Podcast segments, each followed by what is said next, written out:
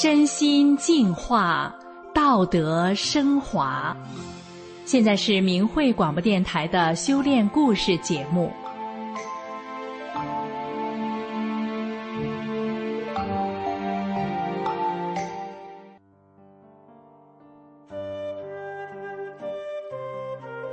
听众朋友您好，人们常用“身轻如燕”来形容身体矫健的人。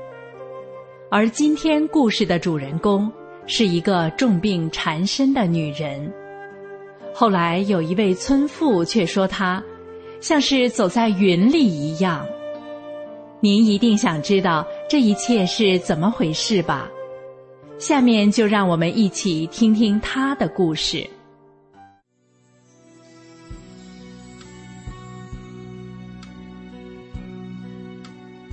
我出生在深山沟里一个农民的家庭，我上面有一个姐姐没有成活，于是奶奶就给我起了一个很不好听的名字，为的是让我能活下来。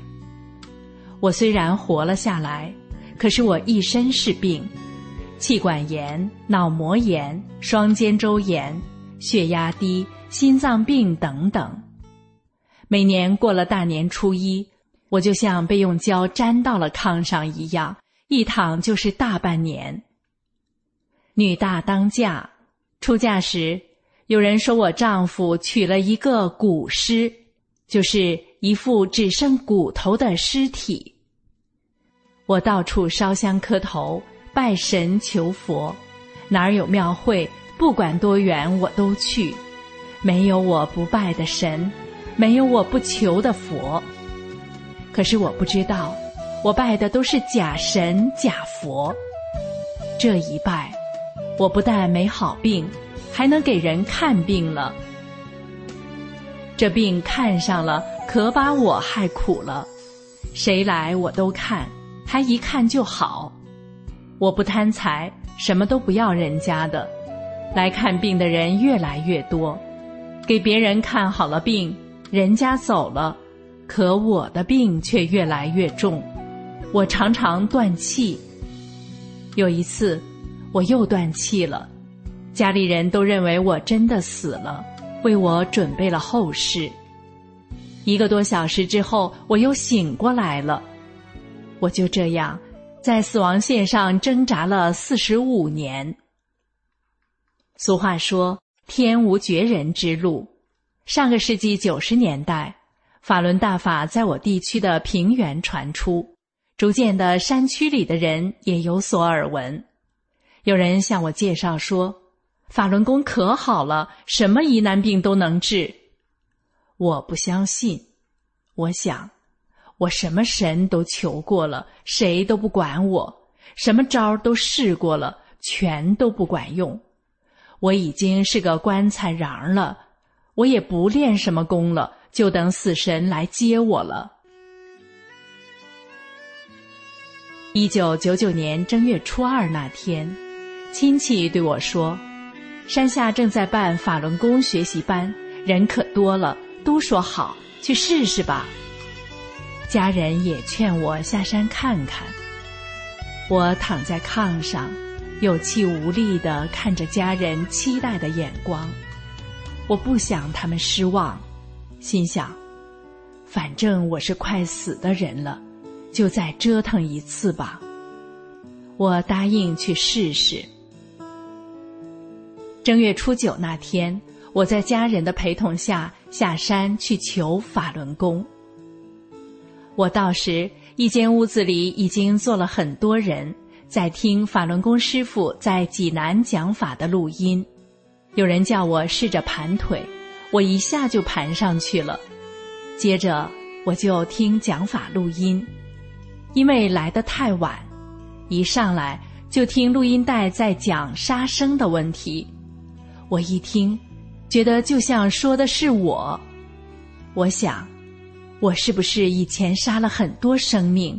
现在这些生命都来找我要债来了。我这么多病，是不是在还债呢？我越听越入神，越听越爱听，把周围的一切全都忘了。法轮功师傅讲法分九天，我只听了后三天的讲法录音，我明白了很多道理。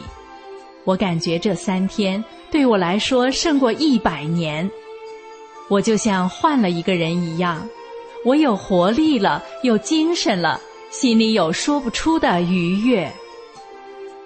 我将《转法轮》这本书带回家，可是我一个字都不认识，只好叫来大伯哥给我念。当大伯哥念到“释迦牟尼”时，他说：“我不认识这几个字。”我一看，脱口而出：“这不是念释迦牟尼吗？”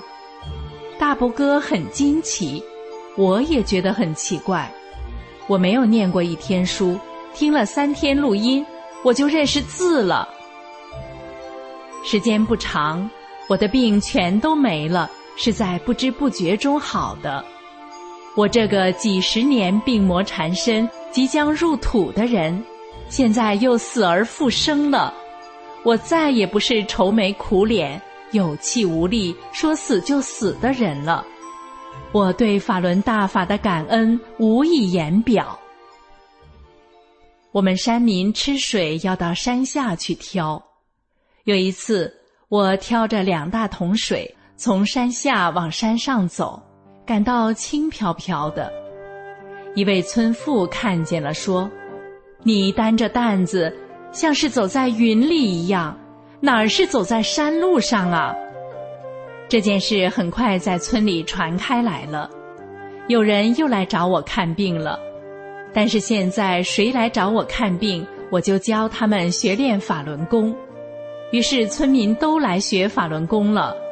这一下，我们村就有三十多人来学练法轮功，附近的村子也有不少人来学。一九九九年七月，政府突然不让我们练法轮功了。面对这突如其来的变化，我毫无心理准备。马上，警察上门逼迫我交出大法书。我告诉他们，那是我的命根子，我绝不能给你们。警察在我家待了一个星期，几个警察搞车轮战，不许我出门。他们走后，我照常学法练功，一天也不落。二零零二年，我出现气管炎的症状，躺在床上一天一夜，喘得非常难受。一大帮警察却闻讯而来，他们污蔑大法，想趁机让我放弃大法。他们十几个人围着我，想把我抬出去。他们不理解大法弟子，不理解修炼人。我坐了起来，单手立掌。这时，我的右手掌发出强烈的白光，大部分警察看到都吓跑了，只剩下两个人。我看他们变得非常渺小，退缩在那里，最后也跑了。以后。警察再也没人会来找我麻烦了。修炼法轮功，把我身体练好了，直到现在，我都一个药粒没再吃过。我的家人全都知道法轮大法好。我的四个孙子长得活泼可爱，身体健康，而且从不生病。听众朋友。您是否对于我们今天故事的主人公命运的改变感到惊奇呢？您能想到，当年一副古诗模样的人，还能健康的儿孙满堂，一家幸福？您说，这是不是因为法轮大法好呢？今天的故事就到这儿了，谢谢您的收听。我们下次再见。